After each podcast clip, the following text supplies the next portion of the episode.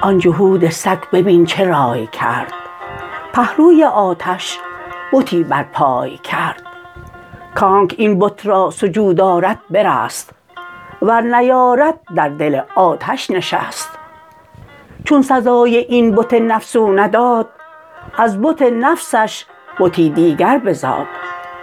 مادر بت ها بت نفس شماست زانک آن بت مار و این بت اژدهاست آهن و سنگ است نفس و بت شرار آن شرار از آب می گیرد قرار. سنگ و آهن ز آب کی ساکن شود؟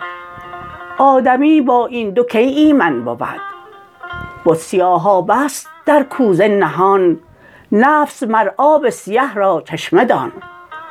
آن بت منحوت چون سیل سیاه نفس بتگر چشمه ای بر آب راه.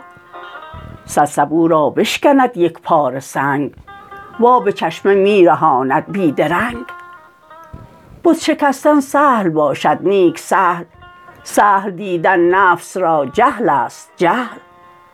صورت نفس ار بجویی ای پسر قصه دوزخ بخوان با هفت در.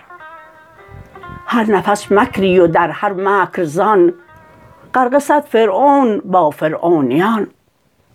در خدای موسی و موسی گریز آب ایمان را ز فرعونی مریز. دست را اندر احد وحمت بزن ای برادر وا ره از بوجهل تن.